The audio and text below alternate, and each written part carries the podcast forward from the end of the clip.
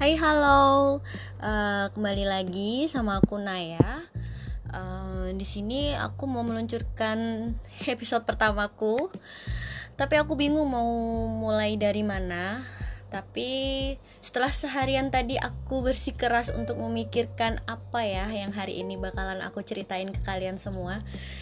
Uh, akhirnya aku tercetus, aku ingin menceritakan tentang firasat atas kepergian almarhum ayahku sendiri. Jadi pertama-tama aku akan mulainya dari pas aku masih menduduki di perkuliahan. Uh, jadi begini, waktu pas aku masih kuliah, uh, waktu itu udah semester akhir sih. Aku udah semester akhir, aku udah ngerjain tugas akhir aku, jadi semua udah di ACC oleh dosbing aku udah dijadwalin juga buat ujian sidangnya. Waktu itu ujian sidang di bulan kalau nggak salah itu di bulan bulan apa ya? Januari Februari Maret April Mei Juni Juli Juni Juli no April. Di bulan April pokoknya hari Rabu aku lupa tanggal berapa. Dan itu aku masih inget banget hari Rabu. Dan setelah aku udah tahu kalau hari dan tanggalnya itu hari Rabu aku langsung konsultasi dong ke almarhum ayah aku. Karena saking deketnya aku dengan almarhum jadi apa pun masalah aku tentang perkuliahan tentang uh, keseharian aku di kampus seperti apa. Karena memang kebetulan aku uh, terlahir uh, menjadi anak kedua dari ibu dan ayahku. Tapi kebetulan kakakku juga udah nggak ada karena kecelakaan. Jadi aku adalah anak satu-satunya ayah dan ibu aku. Uh, perempuan. Ya jadi gitulah yang namanya orang tua. Pasti uh, gimana ya? Khawatir lah kalau anak perempuannya itu kenapa-napa. Jadi apa pun keseharian aku aku harus cerita ke ayah dan ibu aku gitu. Setelah aku cerita ke ayah aku bahwa aku hari Rabu aku sudah uh, dijadwalkan untuk ujian sidang aku tuh berharap banget waktu itu di situ. Berharap biar supaya ayah aku datang di uh, ujian sidang aku. Cuman di situ waktu pas aku uh, bilang ke ayah aku uh, ayo dong ya uh, besok pas hari Rabu ayah uh, datang dong di ujian sidang aku gitu. Tapi ayahku cuman jawab itu cuman satu kalimat aja. Ayah cuman jawab begini ya ngapain sih dek? Kan cuman ujian sidang. Kenapa ayah harus datang gitu kan. Kenapa nggak teman-temannya aja? Kenapa nggak pacar kamu aja yang datang pokoknya kayak gitu deh. Kalau wisuda mungkin insya Allah ayah bisa ayah bisa ikut gitu. Mungkin gitu insya Allah dalam pikiranku seperti itu. Cuman waktu itu aku berpikir kalau ayah udah bilang insya Allah berarti ayah masih ini dong uh, antara dateng dan gak dateng dong ya gak sih? Karena pikiranku positif positif positif aku berpikir positif bahwa mungkin ayah nggak bisa datang itu mungkin karena ayah pergi keluar kota gitu kan. Karena emang notabene ayah itu ayah itu kerjanya itu sering keluar kota gitu kan. Di sebuah perusahaan swasta percetakan gitu deh. Udah itu uh, sampai situ aku nggak yang berpikir aneh-aneh atau gimana atau itu mungkin akan ada firasat ayahku akan meninggalkan aku aku belum ada firasat itu uh, tepat di hari Kamis. Oh ya hari Kamis ayahku pergi keluar kota itu ke Semarang. Pergi ke Semarang uh, seperti biasa aku selalu bercerita tentang keseharian aku lewat telepon selalu dipantau dengan ayah. Uh, ayah selalu menanyakan aku lagi di mana? Sudah makan atau belum? Begitulah pokoknya. Uh, karena ayah ada di Semarang aku tuh paling suka di Semarang itu kalau ayah selalu bawain kue kesukaan aku. Kue itu enak banget parah deh. Kalian harus cobain. Kue itu enak banget. Kue itu namanya kue spons. Jadi uh, belinya itu di sebuah kafe namanya tuh kafe pelangi. Itu di daerah Pelab pelaburan kalau nggak salah. Di daerah pelaburan. Jadi di daerah kampus undip bawah pokoknya searching searching aja deh kalian kalau kalian penasaran rasanya kue spons itu yang ada di kafe pelangi. Uh, aku minta dong ke ayah buat oleh-oleh ayah pulang ke Solo waktu itu. Dibeliin lah hari Jumat ayah datang hari Jumat itu kayaknya ayah datang itu uh, Jumat malam. Kalau nggak salah ya itu Jumat malam ayah datang bawain kue.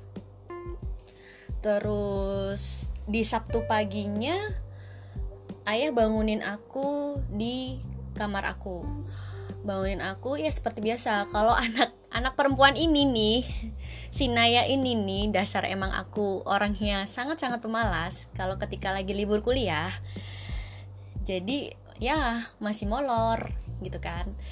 Ayahku tiba-tiba datang ke kamar aku untuk bangunin aku gitu kan ya seperti biasa. Dipuk-puk lah terus dielus-elus lah rambut aku. Ya pokoknya selayaknya antara ayah dan anak antara ayah memanjakan anak intinya gitu deh. Uh, sambil bilang uh, itu dek uh, ayah udah beliin kue buat kamu gitu kan. Uh, jangan lupa dimakan ya karena itu uh, terakhir bisa dimakan itu sampai hari minggu atau nggak senin ya lupa deh. Pokoknya gitu deh karena ayah itu tipe orang yang sangat sangat gimana ya kalau dibilang detail sih nggak juga. Ayah itu kalau semisal ayah membelikan sesuatu ke aku aku tidak menyentuh apa yang dibeliin ayah aku ayah tuh pasti selalu protes. Kok nggak dimakan sih? Kok nggak dipakai sih? Kayak gitulah intinya. Uh, aku cuman bilang oh iya ya nanti ada makan gitu. Terus habis itu seperti biasa ayah berangkat ke kantor itu belum ada firasat. Sama sekali belum ada firasat buat aku ya. Akhirnya di hari Minggu di hari Minggu seperti biasa dong kita selalu meluangkan waktu untuk uh, pergi satu keluarga. Uh, kebetulan di di rumah aku itu cuman adanya itu tinggal aku ibu dan ayah seperti biasa tiap minggu kita selalu pergi. Entah kita mau jalan-jalan ke mana ke Jogja atau makan makan bareng. Pokoknya yang benar-benar quality time buat keluarga gitu. Jadi pokoknya setiap hari minggu itu aku tuh nggak boleh nggak boleh ada jadwal sama teman-teman aku. Harus sama keluarga aku. Boleh pergi di hari minggu ketika aku sudah selesai pergi dengan ayah dan ibu aku.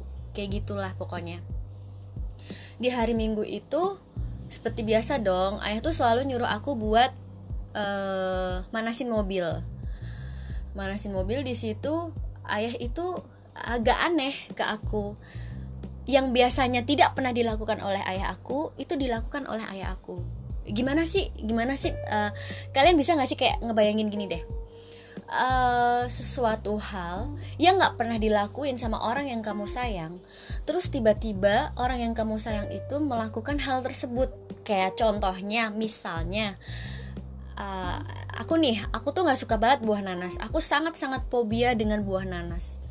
Tapi nggak tahu kenapa aku pengen banget makan buah nanas itu buat nyenengin uh, orang yang aku sayang gitu kan. Nah kayak gitulah pokoknya intinya ayah itu melakukan sesuatu hal yang nggak pernah dilakuin sama ayah. Waktu itu kalau nggak salah ayah itu uh, olahraga. Lari-lari. Biasanya tuh ayah itu uh, jarang banget. Udah jarang banget ayah tuh olahraga lari-lari. Waktu itu ayah jalan-jalan uh, di sekitar kompleks perumahan gitu kan. Terus ya udah dan di situ bau ayah itu bau badan ayah itu beda banget nggak kayak biasanya. Biasanya ayah tuh nggak pernah uh, mengeluarkan bau keringet. Ia nggak pernah aku hirup gitu. Pokoknya beda lah beda banget beda banget. Dan di situ ayah tuh bau badannya itu udah aneh.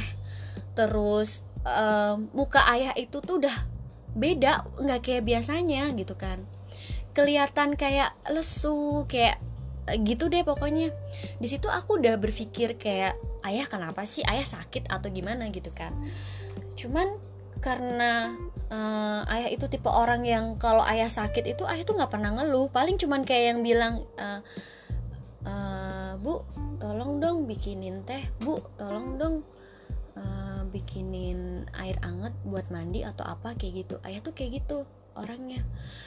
Terus abis itu kita jalan yang biasanya ayah nyetir jadi aku yang suruh nyetirin ayah waktu itu. Udahlah kita waktu itu hari minggu itu kita pergi ke mana ya? Kalau nggak salah kita cuma makan aja sih. Makan terus habis itu ayah nganterin aku kondangan kalau nggak salah. Iya nganterin aku kondangan di kondangannya teman aku kalau nggak salah ya. Uh, udah ada udah agak-agak lupa ya soalnya soalnya udah lima tahun ah, nggak uh, kerasa aku lima tahun udah ditinggal sama almarhum ayah. Di situ uh, udah pulang lah. Terus nggak tahu kenapa mungkin waktu itu ada pertandingan Piala Dunia apa ya kalau nggak salah. Aku lupa deh. Itu ayah tuh begadang ayah tuh begadang. Entah ayah tuh begadang sampai jam berapa aku nggak tahu. Hari Senin pagi itu ayah itu sempet uh, bilang ke aku kalau kepala ayah tuh ngerasa pusing gitu kan. Terus ngerasa pusing bilang sama aku dek uh, kok kepala ayah sakit ya? Sakit banget gitu. Nah lagian ayah nonton bola sampai pagi. Aku cuman bilang gitu kan. Ayah cuma bilang enggak uh, pokoknya jawabannya tuh aneh banget. Terus udah kan seperti biasa dong ayah ngajak aku ngobrol. Ayah waktu itu sarapan ngajakin aku ngobrol segala macam kayak gitu. Terus aku ngingetin ayah lagi ayah jangan lupa ya aku hari Rabu uh, ada ujian sidang uh, minta doanya ya ya pokoknya kayak gitu deh.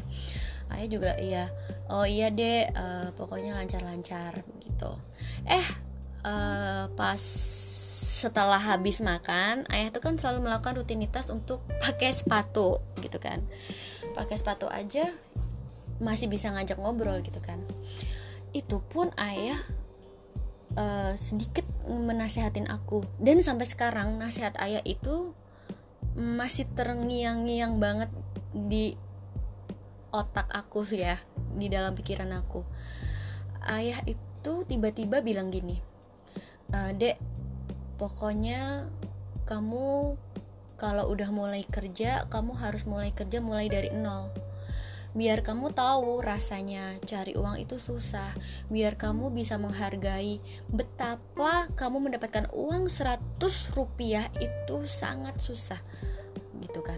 Jadi kamu uh, bisa menghargai sesuatu hal yang kamu cari sendiri digituin di situ aku kayak ayah kenapa sih? Kan gitu ya. Tanda tanya besar. Cuman ya karena aku juga nggak nggak mau berpikiran yang aneh-aneh uh, aku cuman mikirnya oh ya udah mungkin ayah ngingetin aja gitu kan. Udah habis itu ayah berangkat ke kantor tuh udah ayah tuh udah udah pamitan ke ibu udah pamitan ke aku. Ya seperti biasa kalau ayah pergi ke kantor kan ayah selalu cium kening aku. Udah kayak pacarnya lah pokoknya. Kayak gitu ayah masuk ke mobil tiba-tiba ayah balik lagi. Balik lagi uh, masuk ke rumah. Aku pikir apa yang ketinggalan? Aku tanya kenapa ya balik lagi masuk lagi ke, ke rumah? Aku bilang gitu kan. Nggak apa-apa ada yang ketinggalan. Uh, jam tangan kah atau dompet atau sapu tangan yang biasa dibawa sama ayah lah pokoknya. Ayah cuman bilang enggak sambil senyum. Dari jauh gitu. Masuk lagi ke mobil. Eh masuk lagi ke dalam rumah sambil ngeliatin aku gitu kayak ad, tatapannya tuh kayak ada sebuah pesan yang kayak ayah tuh kayak nggak nggak bisa gitu buat ninggalin aku gitu kan intinya. Kelihatan banget sih waktu itu emang bener. Habis itu ayah balik lagi ke mobil terus ayah berangkat. Di situ ya gimana ya? Ya karena ayah tuh sehat sehat banget di situ. Terus Selasa malam aku inget banget Selasa malam itu ayah telepon aku sekitar jam 11 malam.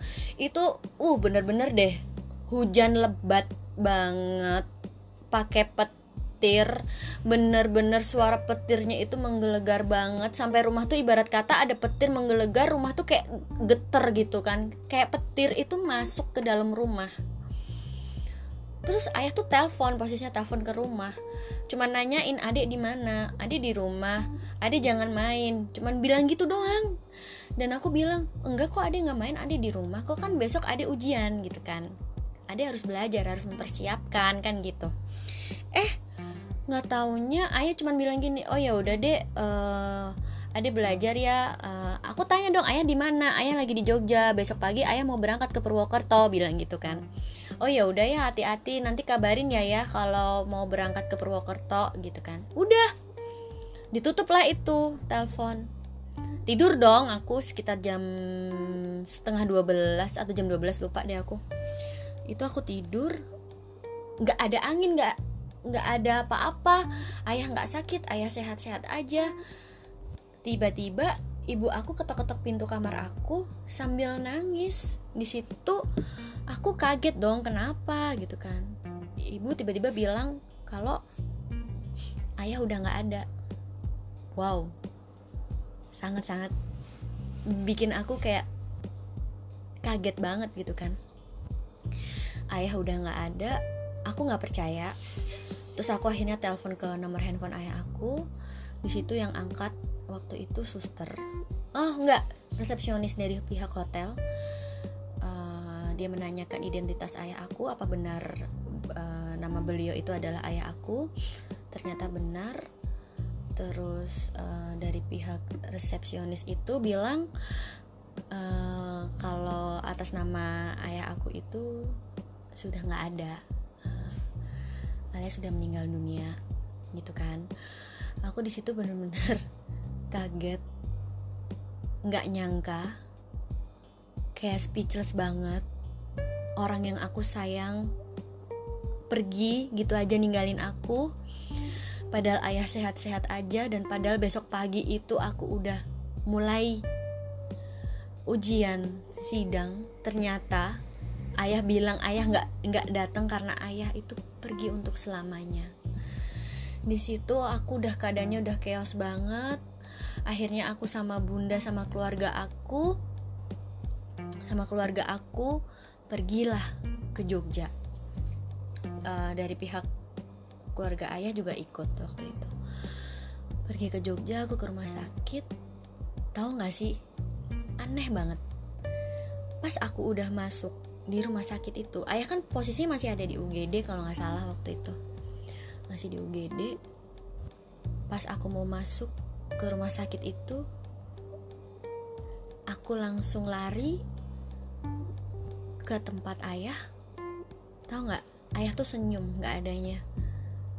Dan tapi aku udah nggak bisa membendung rasa sedih aku rasa nangis aku. Di situ aku bener-bener kehilangan banget seorang ayah. Karena emang bener-bener aku itu deket banget sama ayah aku. Kayak ibarat kata tulang rusuk aku tuh pergi. Kayak hatiku tuh kayak hancur banget gitu loh pokoknya hancur lah hancur banget aku di situ. Udah ujian sidang ayah nggak ada wisuda ayah nggak bisa nemenin aku juga. Di situ aku bener-bener kalut banget hidup aku. Yang bikin aku bener-bener uh, waktu itu aku tuh belum ikhlas yang bener-bener belum ikhlas buat kehilangan ayah bener-bener belum ikhlas. Karena gimana ya? Ayah, ayah itu sehat ayah tuh sehat banget ayah itu nggak sakit gitu loh. Udah habis itu um, dibawalah jenazah ayah dari Jogja ke Solo dibawa pulang ke Solo. Terus pas dibawa pulang ke Solo udah sampai rumah Solo aku siap-siap untuk mandi segala macem karena aku belum ikhlas buat melepaskan ayahku pergi meninggalkan aku buat selamanya di situ aku masih berpikir kayak mimpi kayak mimpi buruk gitu loh. Kayak mimpi buruk gitu kan. Kenapa ayah bisa ninggalin aku secepat ini gitu kan? Hmm, terus uh, sambil mikir sambil uh, mengantarkan jenazah ayah ke kuburan ayah terus udah selesai menguburkan jenazah ayah baliklah kita ke rumah. Ada acara pengajian ada acara pengajian di situ di rumah aku untuk mendoakan ayah. Terus malam harinya aku tidur di kamar ayah. Aku bener-bener aku tidur di kamar ayah. Aku bener-bener aku nggak nggak rela buat kehilangan ayah. Waktu itu aku bener-bener nggak ikhlas kalau ayah tuh ninggalin aku. Uh, pas aku tidur aku tuh mimpi mimpiin ayah di situ. Bener-bener mimpiin ayah. Ayah tuh cuman diem aja sambil ngeliatin aku. Sambil ngeliatin aku. Terus aku kebangun. Aku kebangun. Pokoknya percaya nggak percaya ya ayah aku tuh ada di samping aku.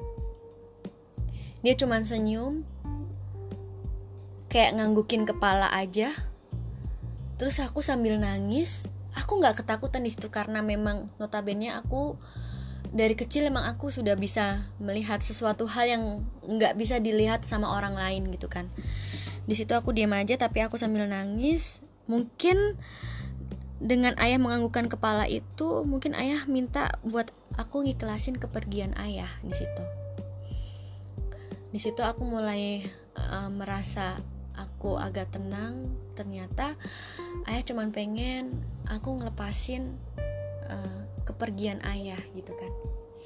Ya gitulah guys pokoknya ketika aku udah ditinggal sama ayah itu aku merasa kayak wow hidup aku kayak udah hampa banget tanpa ayah. Karena keseharian aku itu aku selalu cerita ke ayah apa-apa aku selalu uh, bilang ke ayah aku selalu minta pendapat ke ayah, selalu minta solusi ke ayah. Sebaliknya ayah pun juga seperti itu. Ketika ayah lagi ada masalah di kantor, lagi ada masalah dengan anak buahnya, ayah tuh selalu cerita ke aku gitu kan. Ya yes, saling bertukar pikiran gitu deh. Nah, di sini aku uh, bener-bener mengambil uh, pelajaran, sebuah pelajaran yang selama ini aku udah ditinggal sama ayah adalah mungkin kenapa ayah meninggalkan aku uh, secepat ini. Biar aku itu bisa menjadi anak yang lebih mandiri lagi biar nggak manja. Itu yang aku tangkep ya selama ini yang uh, selama ini aku setelah aku ditinggal sama ayah. Biar aku tuh nggak manja aku tuh bisa berjuang sendiri di situlah aku jadi merasa jadi wanita yang lebih kuat lagi wanita yang bisa diandelin sama ibu wanita yang bisa diandelin sama keluarga. Bisa jadi anak bisa jadi ibu bisa jadi ayah gitu kan. Tapi aku banyak belajar juga dari ayah. Banyak banget yang aku pelajarin dari kisah ayah juga kayak gitu. Ya aku bersyukur uh, sampai saat ini uh, percaya nggak percaya ayah selalu mendampingin aku. Apa pun yang aku rasain apa pun ketika aku lagi sedih aku cuman berbicara dalam hati aku butuh ayah. Selalu. Kalau pas tidur malam pasti aku selalu ketemu sama ayah. Nggak tahu kenapa. Nah gitu uh, uh, pengalaman aku tentang firasat aku ditinggalin sama ayah kayak gitulah guys. Pokoknya buat kalian semua jangan pernah sia-siain kedua orang tua kamu. Selagi kedua orang tua kamu itu masih ada dan masih bisa nemenin kamu bahagiainlah keluarga uh, apa kedua orang tua kamu. Jangan pernah kamu bikin kedua orang tua kamu itu sedih, marah, nah, apalagi nangis ya. Jangan pernah. Bener deh, bener-bener. Uh, orang tua itu tuh uh, kayak pagar kita gitu loh, ibaratnya. kayak cakar ayam kita gitu Mer, uh, beli mereka itu tuh bisa bikin kita itu tenang gitu pokoknya nih ya aku kasih saran nih ya uh, sejatuh-jatuhnya kamu se uh, sesedih-sedihnya kamu sesedih-sedihnya kamu cuman orang tua kamu yang selalu ada di samping kamu. Percaya deh. Percaya sama aku. Teman kamu belum tentu sahabat kamu juga belum tentu apalagi keluarga deket kamu entah keluarga dari ayah atau keluarga dari ibu kamu. Belum tentu juga bisa menemani kamu sampai bener-bener bikin kamu tenang. Intinya itu deh. Ya pokoknya gitulah guys. Itulah uh, pengalaman aku punya firasat kalau ayah bakal ninggalin aku selamanya uh, pokoknya di episode 1 ini mungkin agak kurang horor kali ya. Tapi uh, kayaknya aku ceritanya bakalan loncat-loncat. Cuman aku juga bingung banget guys. Aku harus cerita dari mana. Tapi setelah aku pikir-pikir tadi seharian aku pengen banget menceritakan tentang kepergian almarhum ayah aku gitu Nah, besok-besok lagi di episode kedua, aku janji deh aku bakalan cerita tentang bagaimana aku bisa melihat sesuatu hal yang nggak bisa dilihat oleh orang lain. Pokoknya kalian gak boleh bosan buat dengerin podcast aku yang selalu nanti bakalan aku update di sosial media. Entah itu di Instagram or Facebook or Twitter or Snapgram Instagram atau status dari WA Pokoknya kalian harus dengerin semua perjalanan cerita aku di podcast aku ya. Uh, kali ini sekian dari Naya. Bye bye.